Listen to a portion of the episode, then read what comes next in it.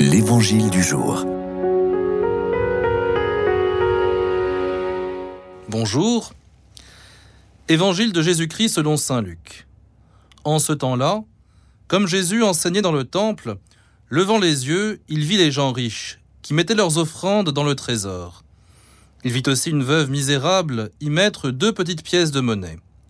Alors il déclara, En vérité, je vous le dis, cette pauvre veuve a mis plus que tous les autres car tout cela, pour faire leur offrande, ont pris sur leur superflu.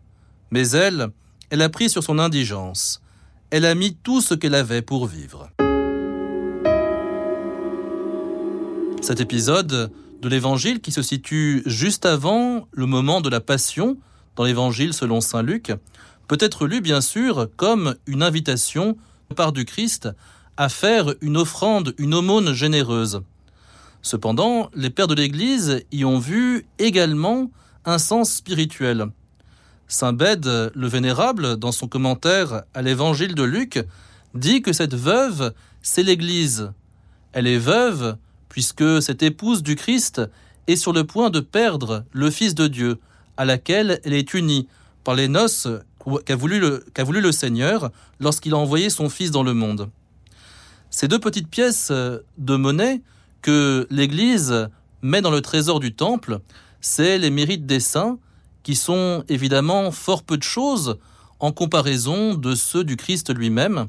Et cependant, ces deux petites pièces de monnaie sont nécessaires. Dieu ne veut pas que nous soyons sans participer à l'offrande qu'il fait de lui-même. L'immensité de la richesse du trésor du temple s'accroît de ce que nous-mêmes pouvons y mettre. Alors, nous sommes appelés à être comme cette veuve, qui faisons notre offrande de nous-mêmes au Seigneur. Et le sens spirituel que les pères de l'Église ont ainsi repéré dans cet épisode de l'Évangile n'est pas dissociable du sens littéral de cette offrande généreuse que nous sommes invités à faire. Nous sommes invités à nous donner, à nous dépenser tout entier pour les pauvres, pour les petits, pour les misérables, pour ceux qui ont besoin de nous et ainsi participer à l'offrande du Seigneur. Et dans ces derniers temps de l'année liturgique, nous pouvons être comme ces veilleurs qui attendent la fin, le retour du Fils de l'homme, en exécutant les commandements, les, consignes qu'il a laissées pour nous jusqu'à son retour.